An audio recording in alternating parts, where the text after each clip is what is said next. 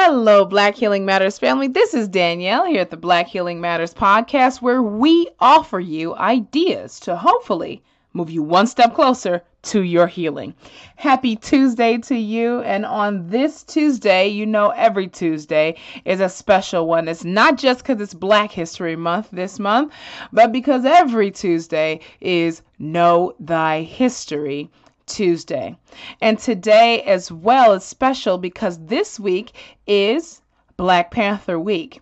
I was inspired by seeing the movie this past weekend, so I decided let's do it. Why not make this entire week, every episode this week, a Black Panther inspired episode? And today is really no different because I'm sure you may be thinking, did Marvel make all of that up? The costumes, the storyline, the you know the way that the kingdoms were formed. Did they make all of that up? Is that all completely fictional?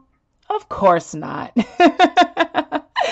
but you know, I don't know anybody better to explain this than my man over at the Home Team History channel. And so he's put together a video called Marvel Black Panther The Real African Wakanda. Matapa and the Re- Re- Empire. Listen to this if you're interested in hearing about how the Black Panther film is very deeply rooted in real African history. And on that note, Black Healing Matters family, listen, stay tuned. The video is about 10 minutes long. Stay blessed, and as always, Black Healing Matters. If there ever existed a real African Wakanda from Marvel's universe, it would definitely come from the empires of Zimbabwe.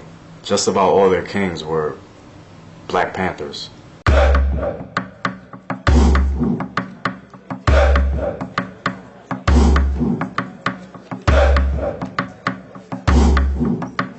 What up, y'all? It's your boy Home Team here. I'm back at it with another video of African history, culture, and worldview. And today we're going to talk about the Mutapa and Rozwi empires. For those of you that live on the rock, Marvel's universe has created many fictional superheroes that has literally stood the test of time and influenced many people around the world. One of these influential superheroes was Black Panther of Wakanda. Now, Wakanda was a very powerful African nation that had access to the most desired resource in the Marvel universe, vibranium, which is like the plight of most African nations today. Vibranium gave Wakanda riches, power, and technological advancement that the Black Panther sought to protect. Wakanda set itself out to the world as they knew others would try and take this resource and destroy Wakanda. In the Marvel Universe, all attempts to subjugate Wakanda failed miserably. The Black Panther became the pride and joy of African nationhood, and Wakanda a world power. Now, although this is a fictional story, there are some elements of truth to it when we consider the history of the African continent. There were many African nations with Wakanda-like characteristics, but the region that mimicked Wakanda in totality was hands down the Mutapa and Rozwi empires of 15th century Zimbabwe. These people had enormous amounts of desired resources, power, and even technological advancement that wasn't present anywhere south of the Sahara. First, let's begin with the precursor to the Mutapa and Rozwi empires, the Kingdom of Great Zimbabwe. The Kingdom of Zimbabwe was a very powerful state that existed in 1220 and its capital was Great Zimbabwe. The Kingdom of Zimbabwe was founded by the Shona people of southern Africa and their empire began forming around the same time as the Mali Empire in West Africa. Great Zimbabwe's wealth and power allowed the Shona to build elaborate stone structures, which became the largest stone structures built south of the Sahara. And one of the most impressive things about these structures was that the Shona built them without mortar, a technological feat that seemed to surpass other Africans in the region. One Portuguese traveler witnessed the stone structures of Great Zimbabwe and was impressed. The Chronicle of De Barros states, Among the gold mines of the inland plains between the Limpopo and Zambezi rivers, there is a fortress built of stones of marvelous size, and there appears to be no mortar joining them. This edifice is almost surrounded by hills, upon which all others resembling it in the fashioning of stone and the absence of mortar and one of them is a tower more than 12 fathoms high. The natives of this country call these edifices Simbawo, which according to their language signifies court. The wealth, power, and technological advancement of Great Zimbabwe literally birthed the Mutapa and Razwi empires. Here's how. According to oral tradition, the first Mwene was a warrior prince named Nyatsimba Mutota from Great Zimbabwe. He was sent to find new resources of salt in the north. Prince Mutota found his salt among the Tavara, a Shona subdivision, who were prominent elephant hunters, and there he conquered them. He then became the ruler of the Karanga branch of the Shona people, who went on to build the Mutapa Empire in 1450. The empire extended from the southern margins of the Zambezi to the Indian Ocean, but the Mutapa rulers only maintained dominant control over the plateau region. This is when Mutapa began to take on Wakanda-like characteristics as they dominated and controlled other kingdoms throughout the region. The Portuguese began to set up along the coast and began to come into contact with Mutapa rulers around 1560. The Portuguese main goal was to dominate the trade with India. However, they unwittingly became mere carriers of luxury goods between Mutapa's sub-kingdoms and India. On top of that, the Portuguese had to pay the Mutapa rulers a tribute called curva for being on the coast. The tribute allowed free passage to trade with Mutapa but if not paid, the Mutapa Empire would seize merchandise without compensation. This actually happened in 1610 when the Portuguese attempted to flex their muscles. Needless to say, it resulted in the slaughter of Portuguese traders. The Portuguese attempted to march on the Mutapa Empire because a Mutapa ruler killed a Jesuit priest attempting to convert him. Very Wakanda-like. This gave the Portuguese all the justification they needed to attack. However, local diseases decimated the force. Mutapa maintained a position of strength and power, exacting a subsidy from each captain of Portuguese Mozambique that took the office. The rulers of Mutapa also levied a duty of 50% on all trade goods imported.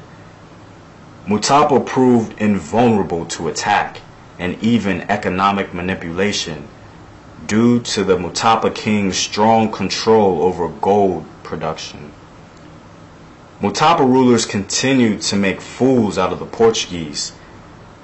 Ironically enough, the actual decline of Mutapa was civil war within the empire itself amongst differing ideological factions. Infighting amongst the Mutapa was Portugal's greatest chance at redemption as differing Mutapa factions even asked Portugal for help to gain the throne. Portugal was drooling over this opportunity as they saw how they can gain full access to the resources in the region and dominate. However, just when Portugal was about to get a stronghold militarily and economically over the region, the Black Panther shows up. His name was Changamire Dombo, and he really despised the Portuguese. Throughout the internal conflict of the Mutapa Empire, the Portuguese supported one claimant to the Mutapa throne, and Changamire Dombo supported another. In support of his candidate, Changamire Dombo razed the Portuguese fair town of Dambarare, next to the Mutapa capital, and slaughtered the Portuguese traders and their entire following. Changamire Dombo started a new dynasty called the Razwi dynasty. The Razwi not only originated from the Great Zimbabwe area, but still continued to build their towns in stone. In 1695, Changamire Dombo overran the gold-producing kingdom of Manyika and took his army east and destroyed the Portuguese fair town of Misiquesi. This allowed him complete control of all gold-producing territory from Batwa to Manyika supplanting Mutapa as the premier Shona kingdom in the region, founding the Razwi Empire. However, Changamire Dombo was not done humiliating the Portuguese. In 1693, Portuguese militia tried to take control of the gold trade in the interior, by invading the Rozwi Empire. Changamire Dombo not only brutally defeated these efforts, but he then drove the Portuguese off the Central Plateau, making them only a nominal and powerless presence in the region. Changamire brought the whole of present-day Zimbabwe under his control and made Mutapa a vassal, completely eliminating Portuguese influence. The Rozwi quickly lost interest in Mutapa, however, as they sought to consolidate their position in the south. Mutapa re regained its independence around 720, but a series of civil wars ended Mutapa for good.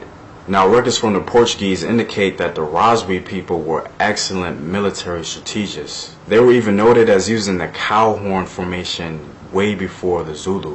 When it comes to the protection and ownership of their resources, their technological advance stone building prowess, and their military might, the Shona people of the Mutapa and Rozwi empires exemplify the ideals of Black Panther and Marvel's Wakanda. They, like Wakanda, knew the importance of economic preservation as a key to their social and technological advancement. Their uncompromising and unapologetic stance is definitely a model for all Afro-descendant people all around the world. The Mutapa and Rozwi empires are definitely one of the greatest prides of Africa. Well, I'm all out, guys, and don't forget, if you guys want to gain access to full-blown African history courses and sources, I offer them on patreon.com. It's your boy, home team. Know thyself. Remember your ancestors. Peace.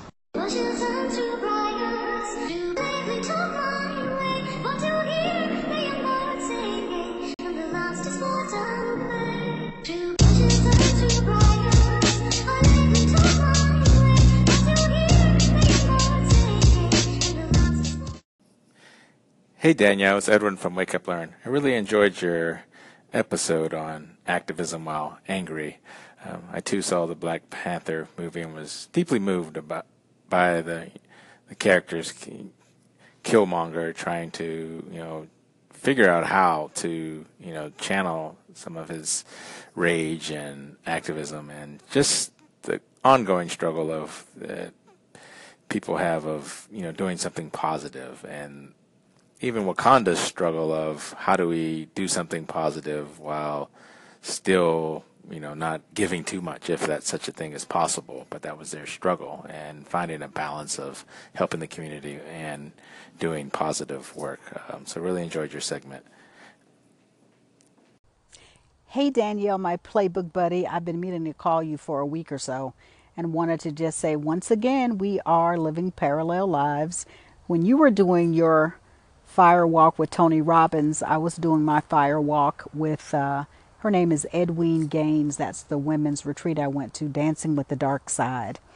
And we did a fire walk at the end. And I actually did a retreat with her about 10 years ago. It was 10 years ago. I wrote in the same notebook, and she had us write on an index card I walk on fire. I, cho- I walk on fire. I can do anything I choose. And so I have a second one that I can put up on my kitchen um, refrigerator to remind me when I have moments that I feel like I can't do something that I walked on fire. I can do anything. So congratulations, my friend. I'm glad you enjoyed Tony Robbins. He is awesome. I'll talk to you soon.